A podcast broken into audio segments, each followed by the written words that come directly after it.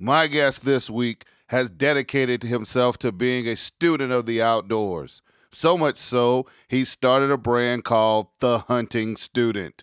I'm talking about Brandon Goodwin, and he is here on The Bryant Land Show.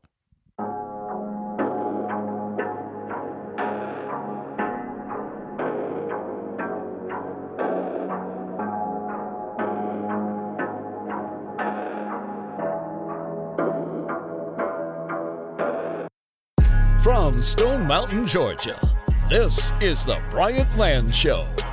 Hosted by proud Gamecock and South Carolinian AB3.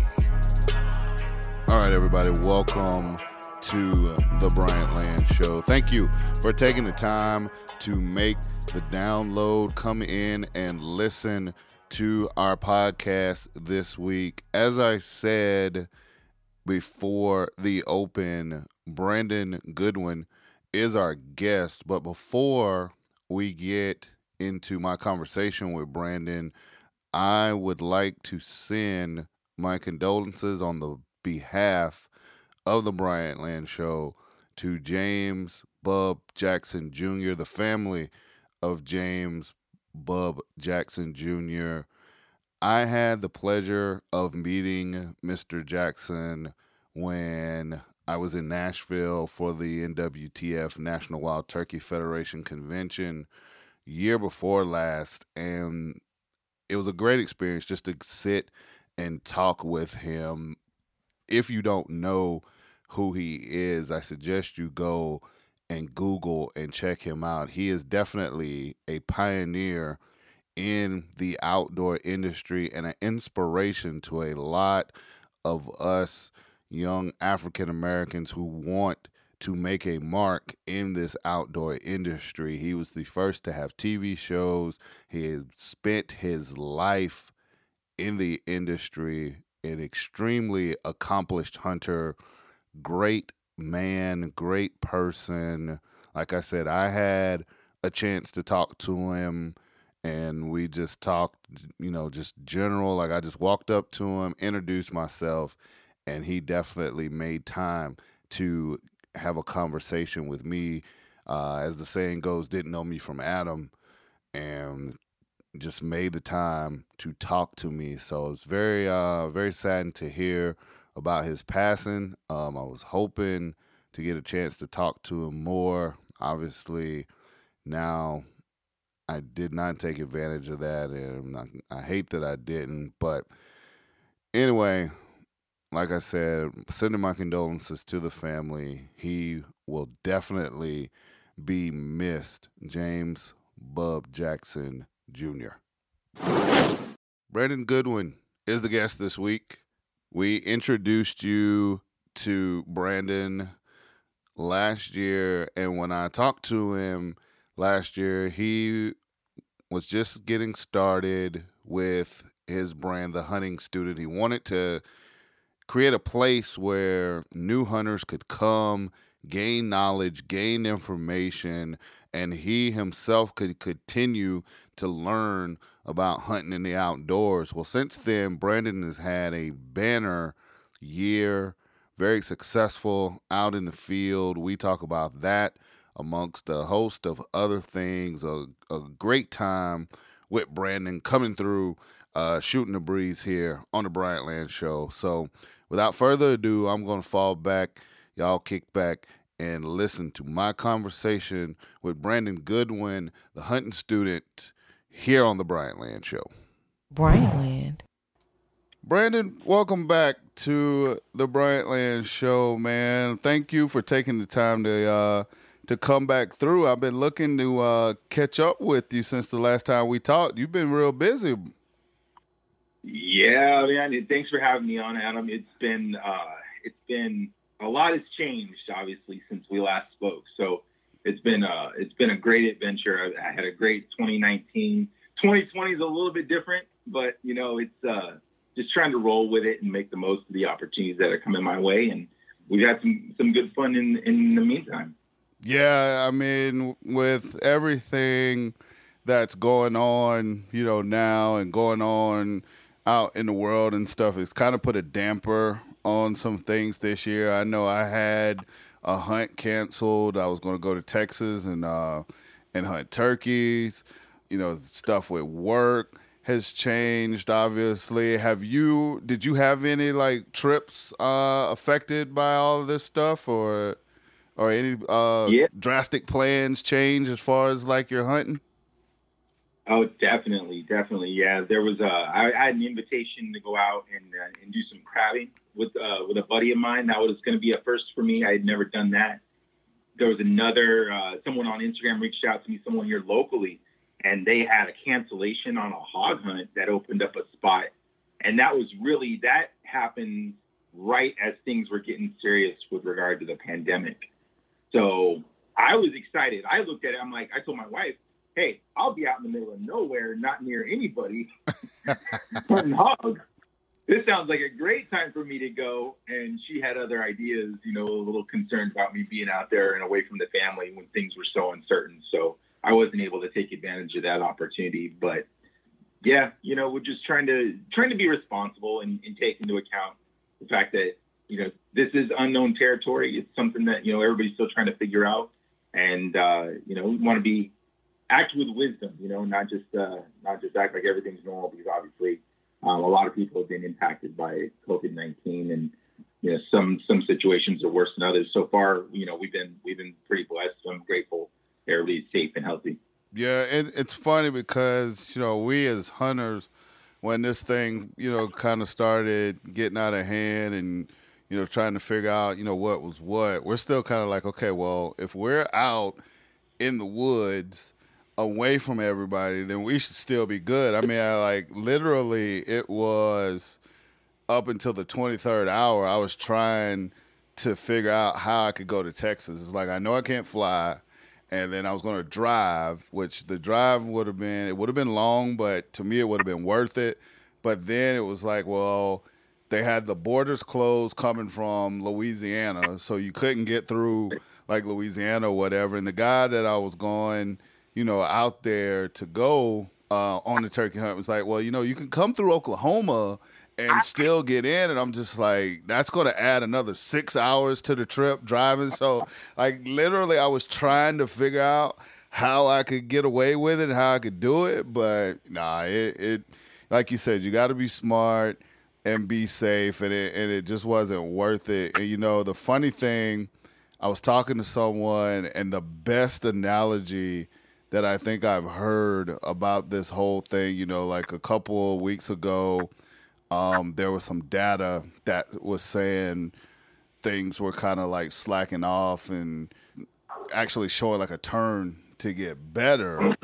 And I was talking to a fellow, he was just like, Yeah, but it's still like the first quarter, first inning against an opponent that you don't know. And I was just like, You know what? That's a pretty good analogy. And of course, then he went on and was like, Remember 28 to 3, which if you live down here in Georgia and a Falcons fan, which, I, uh-huh. which I am not, by the way, Oh, that tw- people find the most creative ways to bring up 28 to 3 which was what they had the Oh. patriots down to before they lost in the super bowl and like i said not obviously not making light of the situation but i thought that was No. like the most accurate analogy of how to deal with this thing man so we'll see Oh. you know that one hurts honestly because I am a Falcons fan. how My, uh, how so my grandmother's family is from Sapelo Island out there off the coast. okay in Georgia, and so uh, that kind of got me, you know, in, in in talking to her. You know, I felt a connection with the area, right and when I was a kid, seeing Deion Sanders shut down half a football field, uh, it, man, I, I I was enthralled. So I, I I've been a Falcons fan for years and years and years. I, you know, lived, lived through the embarrassment of the '98 Super Bowl and losing to John Elway. And man, as soon as you said 28 to three, man, that's how stabbed in my heart. I knew exactly what you're talking about. and it's it's so funny because you can say 28 to 3 around here and everybody is you will just like lose their mind. Like i said i'm not a falcons fan by any stretch of the imagination. I just i, I just never could get into it. But the creative ways that I've seen on like oh, Facebook and Instagram and stuff to get back to 28 to 3 it's just like okay come on guys really like it, it's funny but come on let it go man let it, for a franchise that's only been to two Super Bowls, that being the most recent experience, I it makes me sick, man. I stopped playing fantasy football after that. I, I can't even pay attention to the NFL. I mean, I, you know, I, will I'll peruse the news. That's about it. Right. But I'm still, I'm still shell shocked. Man, and then you had, I mean, you're in the Bay out there in California, so you kind of had to get swept up with the 49ers this year, right? No, man, I'm angry at Kyle Shanahan. I don't even want to see that dude. Well, that's the same guy that helped you blew 28-3. So. Uh, that's what I'm saying. I'm saying when when the 49ers so when I first moved to Northern California from Southern California, the 49ers training camp was at the college here in town. And everybody was a 49ers bandwagon. I mean, it was just the most. It was like being in in Ohio, right, with Ohio State. It's it's that bad around here, right? And I, I was, you know, I was a Falcons fan, and there was just no tolerance. Like, you know, just feel like, you know, that that chip on the shoulder for you know everybody always saying, well, the Falcons are no good, the Falcons are no good, the Falcons are no good. And then coming up here to 49er country and seeing the greatness of Joe Montana and Jerry Rice and you know, championship after championship. I have no love for the 49ers, none. and so to see Kyle Shanahan come up here and take his, you know, take the 49ers and, you know, I it's it's it's a hard pill for me to swallow, man. I don't understand why he took the ball out of the running back's hands for one thing. The, the Falcons defense couldn't tackle to save their lives in that. I mean, you can't let Tom Brady take you apart like that under any circumstances. But they couldn't they couldn't tackle a, a sack of flour at that point in the game. It was just heartbreaking to watch. So well, yeah. Well, that that's ego. That's all that is. That, that, that's ego because you know yeah. the the the common sense move, like you say, is to give the ball to the running back, run the clock, chew the clock. But the ego because you're supposed to be a quote unquote passing guru, an offensive guru. Yep. The the ego says throw the ball. You know, it's like the the the old like devil and angel on your shoulder. You know, the angel is just like turn around and hand it off, and the devil's like, Nah, man, we can chunk it. Let's go, throw it, and then.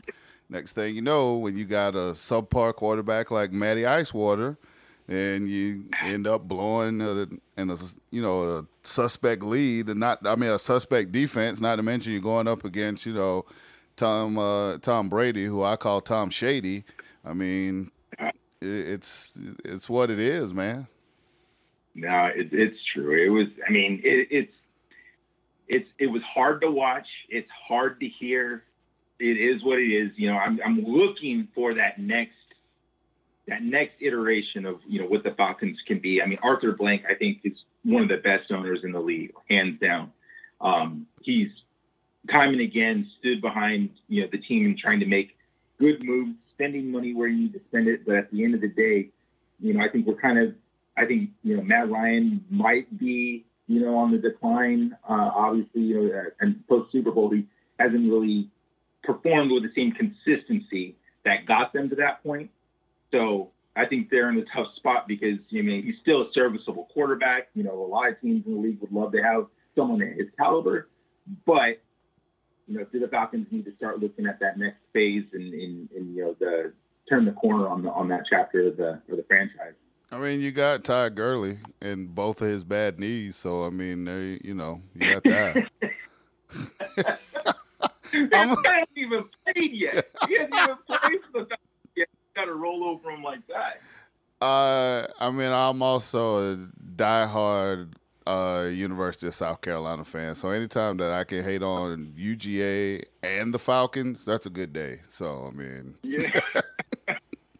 that's a, that's a twofer. You can't you can't pass that up. I, am gonna get off of you on your Falcons. I did not mean to uh, to rip the uh, band aid off the wound again. That, but that's funny. I would have never guessed that all the way out there in uh, in California, in, in North California, that you would be a, a, a diehard Falcons fan. So look, that chalk that up to learning something new every day. There you go. There you go. Speaking now, watch this. Speaking of learning something new every day, I saw you were out on a very successful deer hunt this past year. What did you learn, and how did that come together? See how I did that? See, I just transition right back in. Uh, you know, it, it absolutely was a learning experience in every sense of the, of the of the word because that was not something that I was expecting. That deer hunt was a result of uh, the hunting community on Instagram. Somebody, uh, one of the one of the guys, uh, Chris Hall, that I had connected with in months past.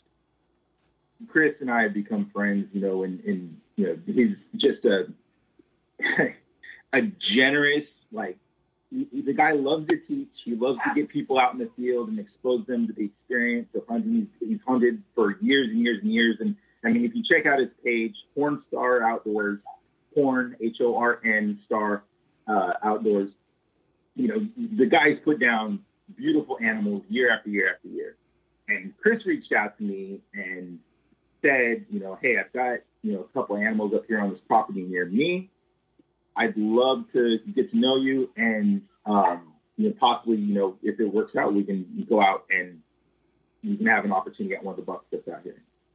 So I was blown away. I had no idea um, that someone would take me onto a private land spot where he had had cams set up for the whole season. He knew what was going on. He knew how many animals were out there, and he said, "Let's you know let's grab a beer and we'll talk about you know what might be possible." So literally the week before the season started, I went out to his place. We, you know, shot, you know, shot some arrows and, and, and just talked about, um, you know, just got to know each other, hunting and family. And, uh, you know, he invited me back for the start of season. And so the following weekend, I couldn't make it out on Saturday, but Sunday afternoon was going to be my first opportunity. And um, went up there and one was hunting from a ground blind, which I had never done before. Nice. And two, hunting private land, which I had never done before. Um, and so, you know, we got out to this spot and got set up and we're just hanging out. And it was hot. It was, uh, you know, an experience that I, I just, I, I've always done spot and stock. You know, we're out here walking around in the forest. That's, that's how I've been, you know, the, the prior four years of my learning to hunt experience. That's what I had been uh, um, accustomed to and he was just like, "Hey, we're gonna hang out here, and uh, they'll be, you know, they've been through, you know, all the cameras off and on, so this is the spot where where we're gonna hang out." And so we were there for a couple hours, and you know, just the challenge of you know trying to be quiet, trying to stay awake, you know, trying to manage the situation, and a little bit before you know dusk, you start to hear things moving around around us, and it was the way that the blind was situated, there was, you know, we had two thirds of the windows open. And he said, you know, they've been coming through from our left down through the right.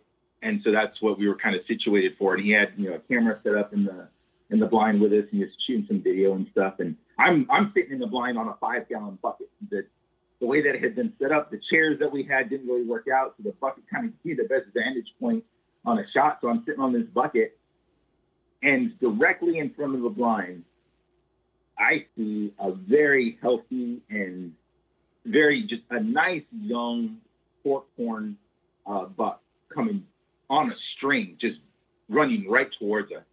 Mm. And so my heart starts to pound in my chest, and I'm like, I, you know, I, I just look over. I'm like, hey, this this buck is coming like right at us. And so he looks over. He's like, get ready, get ready.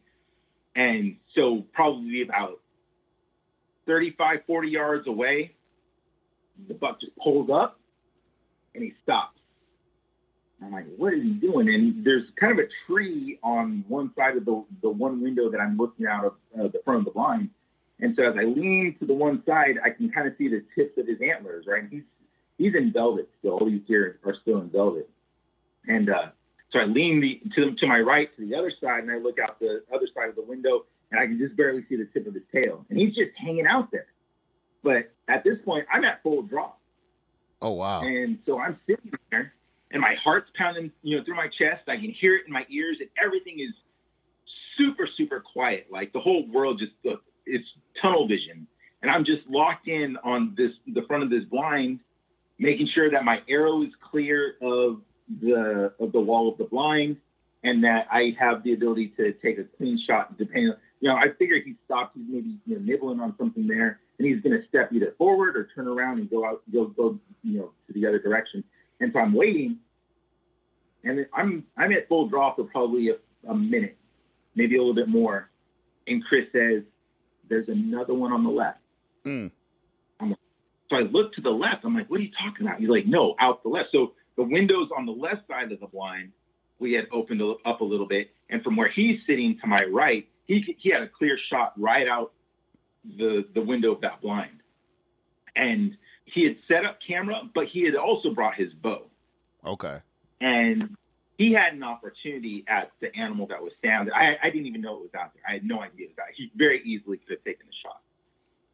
Um, but I kind of adjust my seat and I lean forward, and this buck is a mature four by in velvet, standing between two trees, and he's looking right at it. and so I'm like, I, I don't know if he, he is has comprehended what we are, but he's definitely, I mean, he, and he's, he's no more than 25 yards away. So I take a deep breath, and as soon as the red pin on my sight was over his shoulder, the closest shoulder to us, as soon as it was over that shoulder, I hit my trigger and let that arrow fly. And he saw it coming, and as he he crouched to load up to to to jump away, and as he did that, he opened up his chest to us just a little bit, and that arrow went through. Oh, that dude jumped up, and if you look on my Instagram, I think the I think the video is still up there. He jumps probably six, seven feet in the air, and takes off. I mean, he was he was gone. And I sit back, and I'm like, I know that I hit him. Like you can hear the, the arrow hit him. And I look over at Chris. He's like, I don't know. And I'm like, I, well, I know that I hit him. So he pulls up the camera. You know, viewfinder, you can see, you know, that that scene I just described. You can see the deer reacting. We could see the arrow pass through, but there wasn't a lot of blood. Mm. And so we sat there for a moment, and I, you know, calmed down a little bit. And then we went out, and he's like, "Well, let's see if we can find your arrow. See if we can find some sign." And sure enough, you know, we were able to find the arrow. I have it right here in my office. It's uh, it's it passed through, and he had snapped it. So it, you know, it wasn't inside of him. And there was some blood on the arrow, but not a ton. And there was some some you know fat residue you could see that had you know it, it had passed through some of the uh, the brisket area on on the deer's chest. So, like, okay, let's hang out for a minute, let him settle down, and we'll you know we'll go and, and see what we can what we can figure out. And so, uh, about 15, 20 minutes pass, and you know start to to walk around, start to find a little bit of blood here, a little bit more over there, a little bit more over here, and so I'm piecing together, and it's it's tough because the leaves on the ground are like yellow and gold and brown. And so these little red spots don't just, they don't jump out as well as, you know, you would hope. Right. And so we'll start to string together a trail. And so I'm like, okay, so there's, you know, he's definitely bleeding. You can see his, his uh, hoof, hoof prints from where, you know, he dug in and he was, he had taken off. And then those prints started to get closer together. So it's like, okay, he's walking now. And about 150 yards in, um, you start to see a little bit bigger blood spots, but not as close together. So it's like, okay, what's going on? So by this point, it's getting dark, and we're using you know our, you know, our headlamps and trying to trying to track it. And we get to this point where the brush starts to get real thick, and you're hearing we're hearing animals move all around us. And Chris says, "What do you want to do?" He's like, "You want to push in?" You, you know, I'm like, "I don't know what's back there." if there was more blood, I would say, yeah, let's go find him. But I don't know. Like this is my first deer, right? And he says, well, I think it would be best to let him, you know, settle down, but it's your call. so we did. We went back um, and and you know went up to his his house, which was not too far away. Actually, he was on the adjoining property across the road, and um, we hung out there for a bit. And he texted a bunch of people and called a bunch of people and showed them the video clip that he had. And you know, the consensus was, you know, just based on the amount of blood and you know what they saw there, was kind of like, yeah, it'd probably best to let him, you know, let him settle in. And uh, Chris was like, "What do you want to do?" I'm like, "I don't want to push and bump him because this is not a big property that we're on. It's maybe I don't know, maybe 15, 20 acres, 30 acres. Mm-hmm. Um, so you don't want to push him to the neighbor or something. Yeah, exactly, exactly. It's kind of a narrow setup, so it wouldn't be that hard for him to take off and end up, you know, two or three properties over. And yeah, I mean, just we wouldn't know. And it, like at that point, it was all dark. So I went home, and but you know, I live about an hour from where Chris lives, and so um, the whole drive there, I'm just replaying everything in my head. Everything's just running on a movie nonstop the whole time that I'm there. Uh, I get home, I take a shower I tell my wife, she's like, okay, so you're going back in the morning. I'm like, yeah. Man, I was up. I, I, didn't sleep hardly at all that night. I was up first thing in the morning. Drove back up. And uh, so I meet up with him. And uh, I had used. So he dropped the pin in the last spot. So he picked up the spot. And within 20 yards, there's a lot more blood. And then there's a lot more blood. And then there's a lot. And so another 100 yards around the corner into this little thicket I come up and, and he's laying there. And so inside of myself, I'm elated. I'm, I'm so happy that we recovered the deer. And then as we get closer to him, we can see that coyotes had been feeding on him.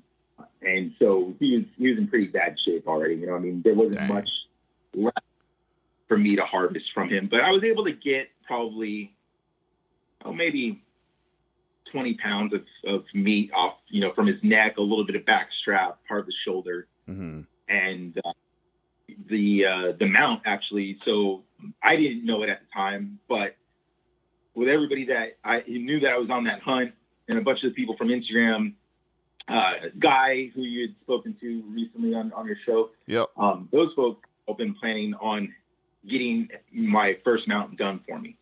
Oh wow, so I that's awesome. Yeah, I come out of it. Chris was like, "Hey, everybody's like," I hadn't been on social media at all. I was so intent on making this hunt successful and just you know being in the moment and sharing that time you know with Chris and just learning as much as I could. I didn't even know what was going on online. I had no idea.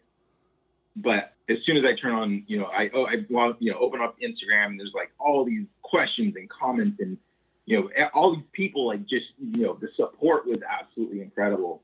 And um, to be able to take that and like to see how everybody was reacting to what was my, you know, first real, you know, great gear experience. I mean, like I said, I wandered around the woods for four years trying to figure things out.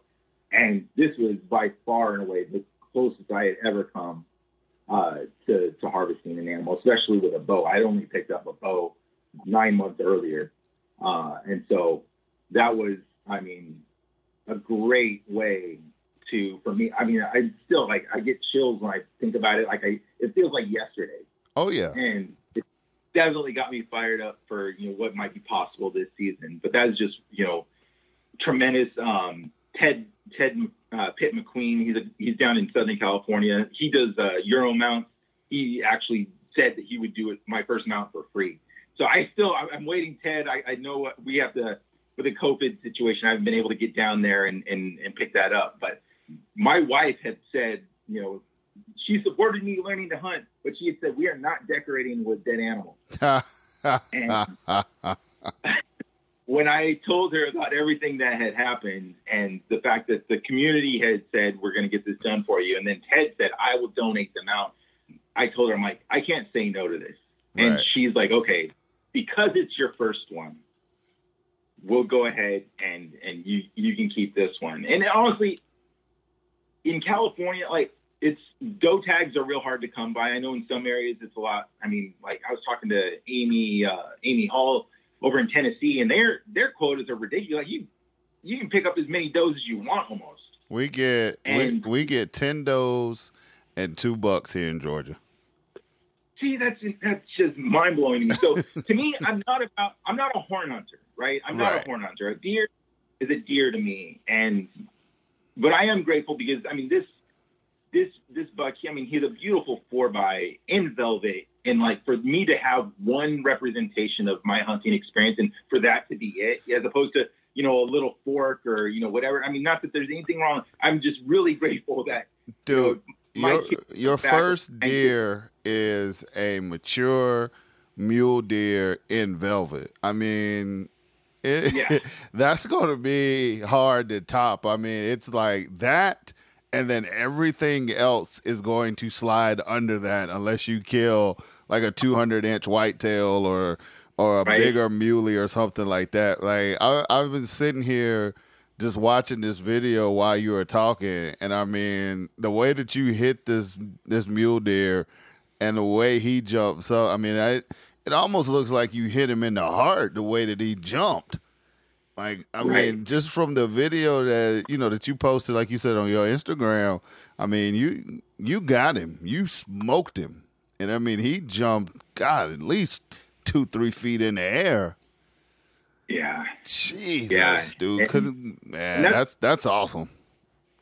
and it, I mean, and that's just it, right? I mean, like for me, I, I couldn't believe like the culmination of you know trying to learn to hunt. You know, and when we spoke, you know, the first time you had me on, that was really where I had just I was I started the Instagram page, the the hunting student page, because I was trying to leverage the experience of other people who are more familiar with hunting out here in the West, hunting in California. You don't see a ton of information highlighted that showcases that experience. Right. And so that was my goal. Was like, okay, so if I'm trying to do this, I know that there's got to be other people out here trying to do it because I see, like, I, I drive down the down the highway here, I see, you know, elk hunter, you know, bumper stickers and elk hunter, you know, deer hunter, buck hunter, like all these license plates and all these. So I know that the people are here, but I was not connected to them. And Instagram absolutely changed that for me. It was uh, a great way to get plugged into the local community and learn a lot.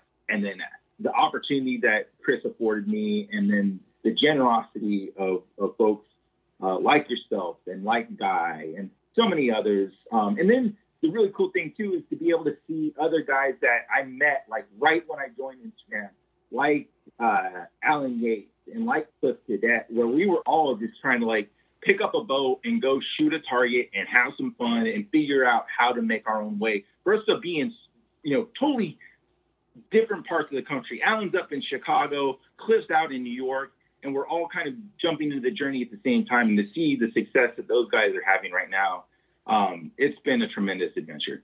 Yeah, no, you you can't you can't do anything but be excited for y'all. Like it, it it's truly amazing, and you know that, like you say, that shot, that whole day, like everything about it is going to replay in your mind for years to come, and the fact that you got it on video. I mean, like I got one of my deer shots on um on video and every so often I'll go back and just look at it like and I remember everything about that day and it, it I mean it's just uh, amazing it's the only word that I keep coming back to and that that's why we we do it and it you know it gets you excited and you know, like you say, now you're looking forward to your next one. You're looking forward to the next season and your next opportunity. So it's like you got one, and then now you can continue to build on it.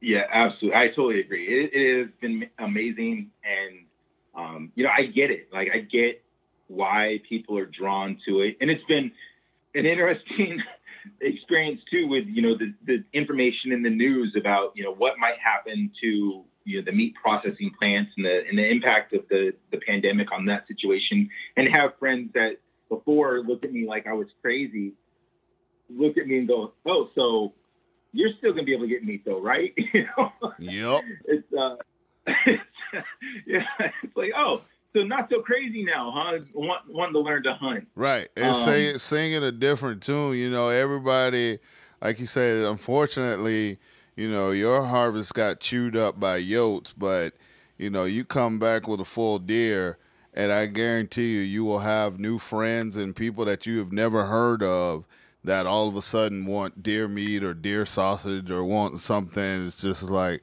where was y'all at before? Like you know, just like how you, just like how you say, you know, just like oh, it, this ain't this ain't so bad now, is it? This ain't so. How can you do that to the poor animal? Yeah, you don't remember that when now you got your hand out. So Yeah, so I mean that was a great a great way to you know I mean that deer experience is absolutely life changing. I'll, I'll forever be grateful for that. so And um and go ahead. No, I'm sorry. Go ahead. oh okay yeah I was gonna say and then you know um, on the on the at the kickoff of, of this year 2020 January I was actually able to go out to uh, to Arkansas and spend some some time with Jonathan Wilkins over there at Black Duck Revival and had a great time hanging out with him at his place and getting out after some some geese and some ducks and Yep. just learning about the culture down there and the experience of, of waterfowl uh, in Arkansas. My grandfather on my dad's side is actually born in Arkansas, and I had never been out that way. So Oh wow. um, so then that that yeah, was there was- definitely a great trip. Then. it it really, I mean, it did. I felt a connection to the place. Hold wait, hold hold that thought before you go into that. Yeah. I got one. I got one more thing on the deer hunt because when I had guy on a couple weeks ago from uh, Western Contours uh, podcast, you know, we were talking about you know Western hunting and hunting down Yeah. south and stuff, and you know he wants to get out and spot and stalk and sitting in a blind is boring, sitting in a tree stand is boring. How did you? feel about sitting in a blind instead of going out, you know, hoofing it around or whatever. So it, it was interesting because it was just different. Like I knew that Right. people, I know a lot. That's what they do. That's what they're used to. And for me, it was just a new thing. It was a new, another element to what hunting could be. And I think, um, I mean, because I mean, again, my mentality is I'm a, I'm trying to be a student of this experience. Right. I don't assume to know everything. I don't assume to know more than you know than anyone. I'm just trying to figure out you know why people do what they do, how they do it, what what what drives them to do it. And at the end of the day, I'm really connected to the food element of the whole situation, right? So sitting in a, sitting in a, I knew how much work Chris had put into picking that spot. I see animals all the time when I go backpacking. I've seen, seen them for years and years and years. I mean, literally, there are turkey that walk across the street from my house all the time. There are deer like within five minutes of my place that you see, you know, on the road, next to the road, feeding in people's yards. I know that it's not easy to get into a position to harvest an animal. So the technique, I say go with what works for you. I mean, honestly, if you're up in a tree, if you're in a box, or if you're, you know, you're out, you know, hiking the, the canyons and the in the hills, um, I think my preference still is to put some miles on. Yeah. I I just love being out in the woods. I love looking for sign. I love the movement. I love having to pay attention to the to the wind and all that. Like that's in my heart. What kind of that experience is what got me started in trying to figure out how to do this. So I still have that on my list of things to do to to go and spot and stalk a deer on my you know on public land. That's still very much at the core of what I want to accomplish as a hunter No doubt. but I don't I don't begrudge anybody. I mean, to me, like the idea of being up in a tree when it's you know negative five. I mean, totally. I don't know how to do it. Uh, That experience that just blows my mind. I to sit up there and to to stay awake and to be aware and to be in the right spot at the right time. I mean, there's a lot of work that goes into that stuff. So I respect anybody who who gets out and gets after it. Yeah, as as the person who has sat in the tree in Wisconsin in, during the minus five, it, it, it's definitely a different uh, mental mental capacity to want to do that. But no, I was just curious because you know I'm like you. You know, whatever works. Obviously, you know, you whatever you're comfortable with and whatever you are successful with. You know, I'm like you. I don't begrudge anybody, but I I am very fascinated by the mentality like out west where you know you guys do more spot and stalk and because of the terrain and stuff that you guys have out there just that different style like I said I'm I'm I'm fascinated by it. So I was just curious you know actually after you you know sat in the blind and and actually killed from a blind just what your your thought process or what your thoughts about that was. Yeah it's it is. It, I think you, you hit it on the head with, you know, it's a different mindset. It's a grind. Just like, I mean, hiking's a grind. I love the convenience of being able to pull a truck up within, you know, a couple hundred yards and walk out to, to the blind and, and, and sit. But sitting for that long and paying attention and being aware and staying focused and, you know, not having, you know, not being on your phone or taking a nap. I mean, there's different there is a different mental strength that that that is entailed in that. I I don't know that I would choose to do it all the time. Right. For me, I I I mean, like I said, I love I I mean, before I was hunting, I was backpacking and hiking, and I just love being out in the country. And I love when you do notice animal sign and you are able to pick up a trail and follow that somewhere and for it to oh look there's the animal that i that i've been following for the last you know 300 400 yards or a mile or more whatever it ends up being right? So um, for me that is what kind of gets me fired up and what i really that's the area of my experience that i'm really trying to develop that skill set and you know i want that. I want that really badly but again, I yeah, I'm grateful. I'm just grateful for everything that's happened, and and you know can't can't say enough. Um, you know, I never thought um, that that would be the way that I'd kill my first deer. So you know, if you're if you're open to it, like anything's possible. I guess is, is what it boils down to. Right. Yes. Definitely. That if if nothing else, Kevin Garnett taught us that that anything is definitely possible. So uh, I I that's something that I, I always hold on to from that uh, that uh, that video from when they won the championship with the Celtics that year, and they just asked him how like like how how does it feel? And he's like anything's possible, anything's possible. Yeah, like, and and that's that's it, man. I mean, and it, it goes the same thing with hunting or just about anything in life. You know, if you you know, set your mind to it and are open minded about different things, the way that you can accomplish stuff, man, anything's possible. Yeah, absolutely, absolutely. And it, I mean, it's it's a journey that you just you think you know, and you you have a certain idea about about what's going to happen and how it's going to happen, and you know, you just if you're open to learning, then I mean, it just carries you that much further. If you, you know, if you shut it down and think, oh no, it has to be this way, and this is what I'm prepared for, and uh, it doesn't meet your expectations, I think you know you're just setting yourself up for disappointment in the long run. Right, right. When you when you limit yourself like that. So, so coming off of a successful deer hunt, you took a trek yeah. to Arkansas. I saw the pictures. I saw where you were like picking out waders and you know just going through all of the exciting things of you know getting the stuff that you need and, and uh, for you know that hunt or whatever. So, and I was supposed to be down there. I couldn't make it because of my schedule. Like I actually got to go down there the week before everything and right.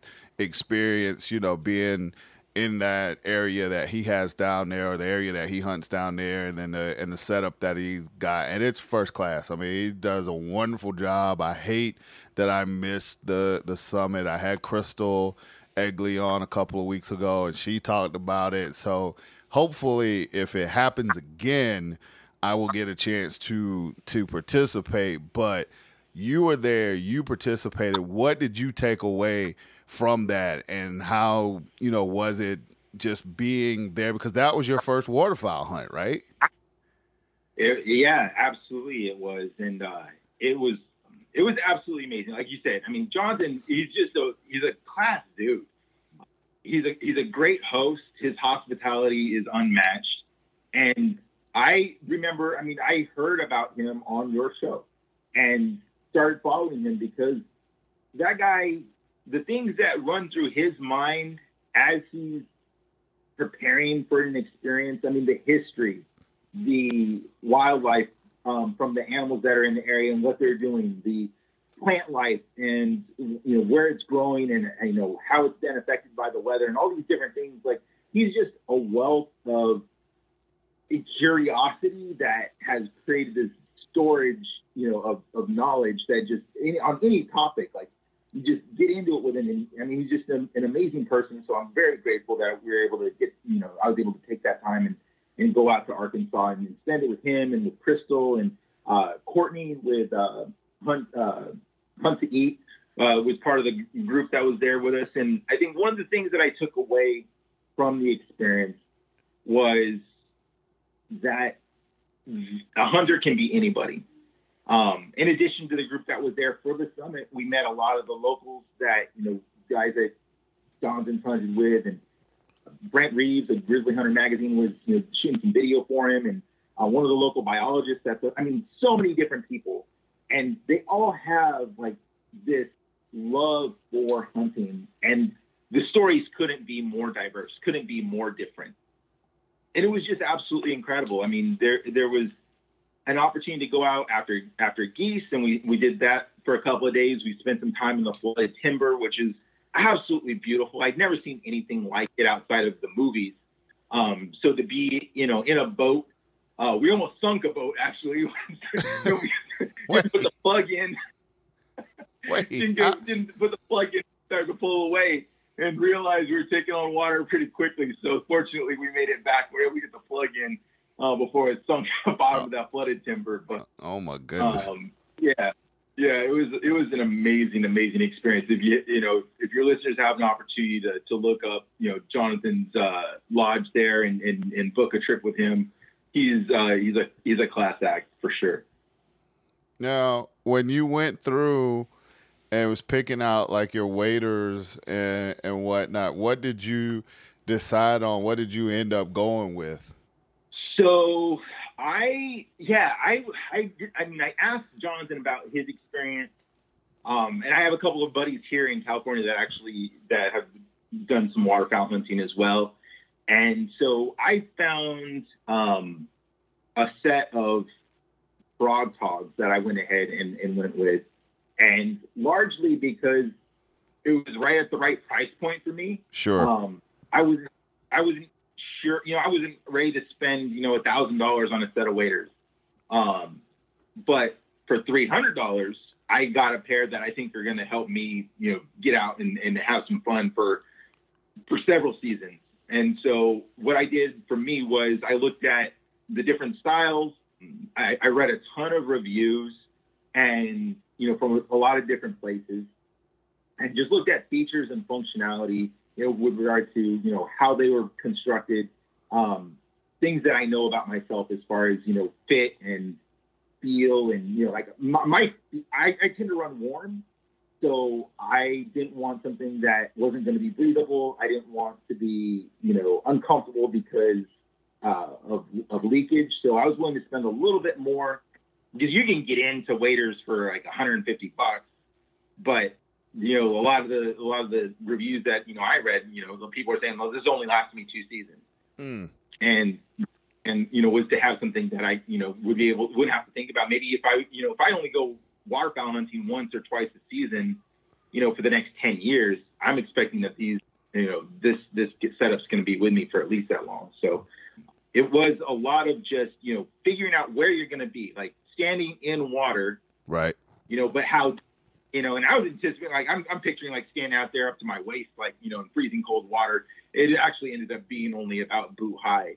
Um, but I was prepared for that. You know, I, I, I think the, um, the one thing that I wasn't really sure about was the um, camo pattern.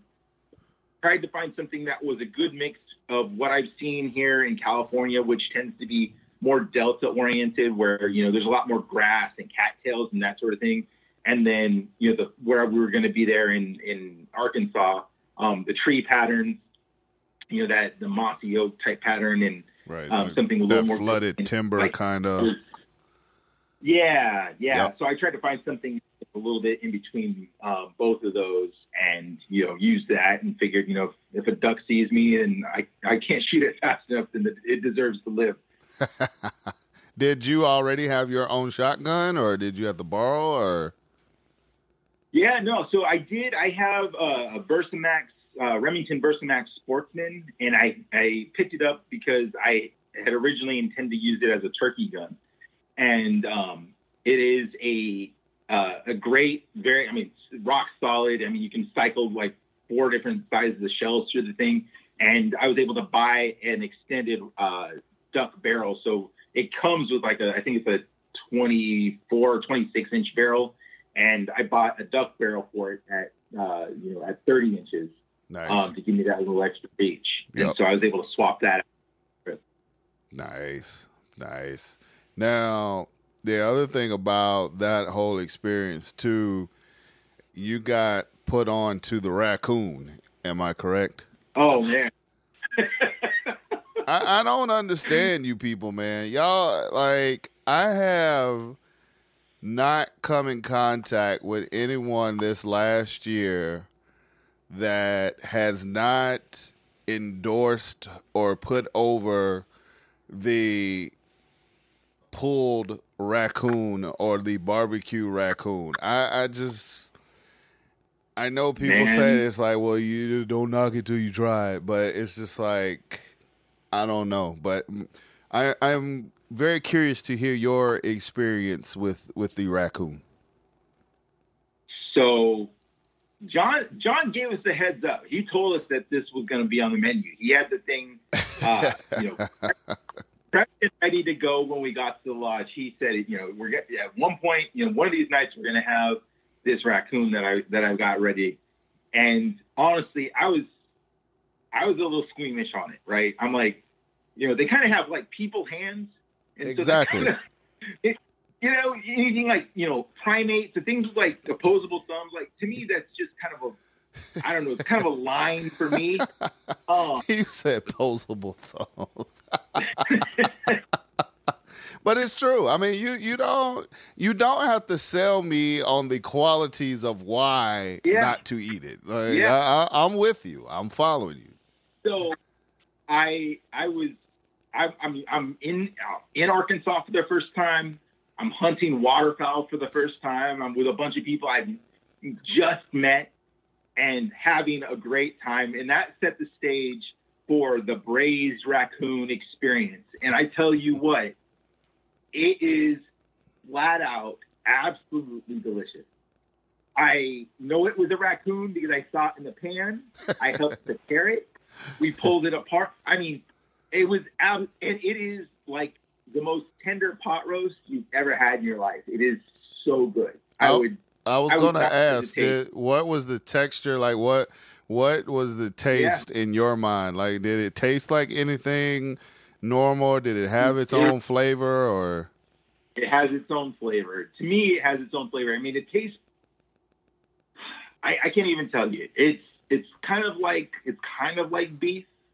Um, like when you think about a pot roast, like it's kind of got that texture, but I think it's a little more a little more oily, um, maybe, but not like greasy. It's not. It wasn't like a gre- It's just tender, soft, melt in your mouth deliciousness. It is absolutely something I would do again. okay? Can you could could you if you had to could you prepare yourself? Like, are you are you comfortable or confident enough to uh to prepare it yourself? Uh, I would definitely refer to a cookbook in, in the preparation, but I would, yeah, I wouldn't hesitate. Like if someone, if I was, if I was, had an opportunity at one out here, or someone get, gave me one, oh yeah, I, I think I would definitely, you know, I put it in the roasting pan, maybe put it on the smoker for a little bit, and uh, let that thing go slow and, and low, and uh, we'd have a, we'd have some tacos or something out of it. It'd be, it's good eating, man. Okay. I mean, I'm I'm a, I'm gonna take your word for it. You know, I escaped Arkansas. Uh, this past year without getting into the raccoon. I plan. I, I plan to go back. So who knows? Maybe Jonathan, if you're listening, you can have the the uh, the braised and or pulled raccoon on deck. Maybe you can you can slide it past me. I I I don't know. I almost feel like I would want it to be one of those, hey, try this. And then be like, oh well, yeah. See, that's the raccoon that you were so down on. But my my like my guard would be up. Like I, I'd be on guard like for the whole time Yeah. and just be like, what's that?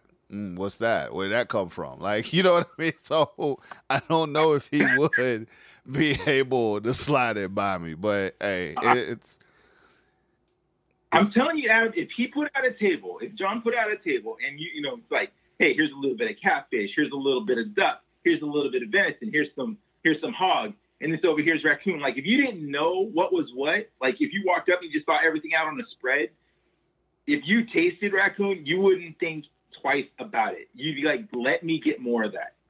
feed me more. Give me more. We crushed. And Crystal went back the next day. She was making sandwiches out of it. I mean, she couldn't get enough of it. She was down, and that was an experience for her because she. I mean, you know, Crystal. She is something else. Yeah, she And- she her the way that she put it over, it, it was kind of funny because she was kind of like, uh, I'm not sure about this, and then like you said, like the next day she's Yeah. like taking like to go sandwiches, like she was all about. it. Yeah. it is. It is. Uh, yeah, it is as good as any meat you can put on the table. And if you didn't know, you wouldn't think twice about it. You'd be going back for seconds and thirds. I guarantee it. Okay. Um, like I said, one of these days, maybe I'll muster up the courage to uh to try, and then I can join the club, and then come back and be like, you know what, you guys were right. This is the best thing since sliced bread. Or I can be like, you know what, I knew this was going to taste like crap, and no, this is not for me. But it, it, it's going to go either way. There's no like I don't. There's no like in between. There's no middle ground. It's either like, oh, okay, I see what all the fuss is about, or no, I was right. This there's no way in hell that this can work. So it, it, it it'll be either way. But um, you I know, we'll hope see. I'm there. I hope I'm there when you take. What? Let me ask you this, and then I'm gonna get you out of here. What What do you have coming up when things resume? Hopefully, we get back to some sort of normalcy. Obviously, you got mule deer coming up. Any other big plans or big hunts or things that you are looking forward to this upcoming season? Or is there anything that you got planned with your hunting student brand? Like, what what's next for you? Yeah, so hunting wise, I have a few things. So locally, I I, I still want to get one of these these hogs that, that that run around out here. Missing out on that hunt earlier in the year is kind of you know that's still in the back of my mind. I, I want to get out and make that happen. Getting ready for deer season, obviously, I, I've actually just started trying to get my fitness back up just because the quarantine 15 has definitely attacked my midsection and I'm feeling a little slower than I like to be. Um, so trying to get my fitness levels back up because I know once I'm up at altitude that I'm going to be sucking wind. So trying to make up some ground on that. But I also have an invitation to join a, a buddy of mine out in Wyoming. Um, so we're trying to make that happen. nice. Getting out there uh, with uh, a deer and, and pronghorn uh, hunt. So that's just going to be, you know, we'll have to wait and see if that's going to happen. So hopefully September, October, we'll be able to go out and, and get after those uh, those speed goats and bring home some meat for the freezer that way. As far as the hunting student goes, uh, 2020, I, I kind of stepped back. So coming back from Arkansas, um, it really made me evaluate kind of, you know, from a branding perspective, you know, what I wanted to tackle next because the goal of, you know, the, the page really was to connect people to experiences, help them get their feet on the ground, help put them in touch with, um, you know, the tools and, and gear and, and, and folks that would be able to help, you know, other people who are out there trying to learn to hunt, trying to enjoy the outdoors in that way. Um, but also, you know, other outdoor experiences as well. You know, whatever it, you know, people, you know, whatever it is, get outside, enjoy the public land space, enjoy, you know, the private land space. However you want to get out there, you know, that's what my initial intent was. And um, coming back from Arkansas, one thing that I just kept coming back to is that the differences, all the differences, you know, of, of, everybody that I met, all the different backgrounds, all the different stories, the hunting heritages, heritages of the people that I had met met in Arkansas. Um, one thing we kept coming back to was our love for sharing the meal with those that you know that that were either you know part of the experience with us or you know our families you know as we as we come back and, and make you know turn that experience into something tangible for them and so that's really what I've been mulling over is how to uh, bridge that gap. And I have a couple of ideas, some things that I'd like to try. Maybe leveraging some of the, you know, the connections I've made with some of the outfitters that are here.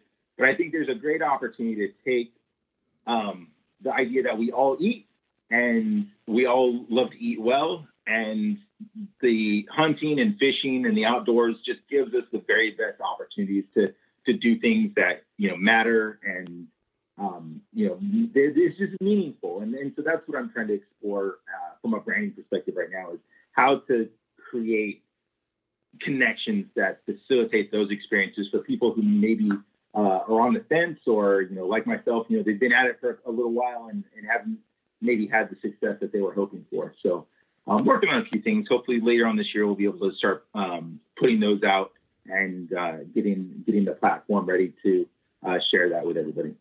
Awesome, awesome, Brandon. I always enjoy talking to you. I appreciate, like I said earlier, you taking the time, man. Congratulations on that deer. Congratulations on getting your first wild waterfowl hunts up under your uh, up under your belt, man. And you know, best of luck and everything to you coming up this hunting season, brother. I, I'm very excited to see what's next for you and very happy that you've had the experiences that you've had so far.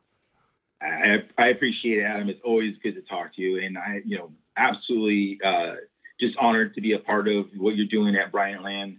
Um, the voices that, you know, I get to be included with is, it's a pretty cool, uh, you, you know, pretty cool stable of company to be associated with. So, um, yeah, I thank you, thank you, thank you, and uh, you know I hope that you and yours are, are safe and, and, healthy and uh, ready to get after it. You know the rest of, of the hunting season. Oh, I'm I'm I'm ready. Like I I am jonesing.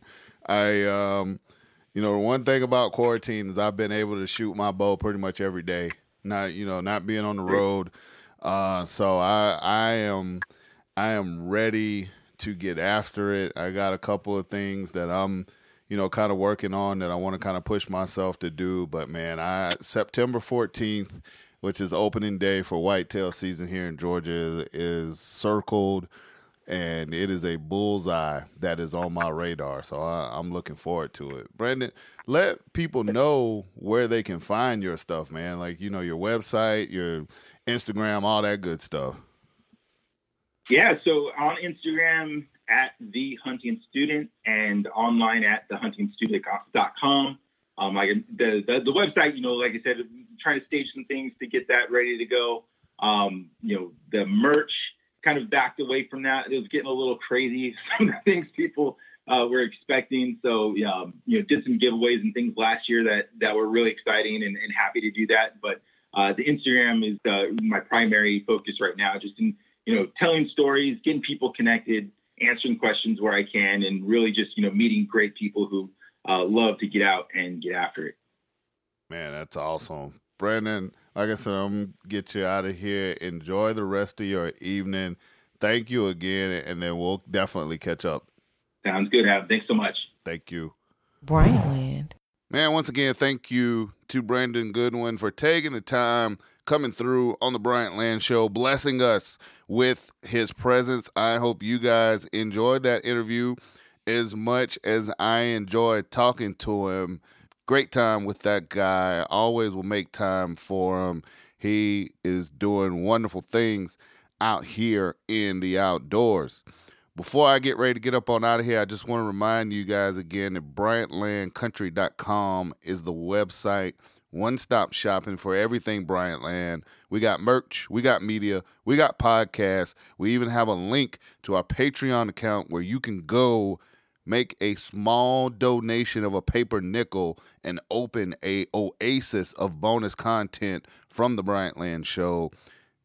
When you get a chance, go check out bryantlandcountry.com.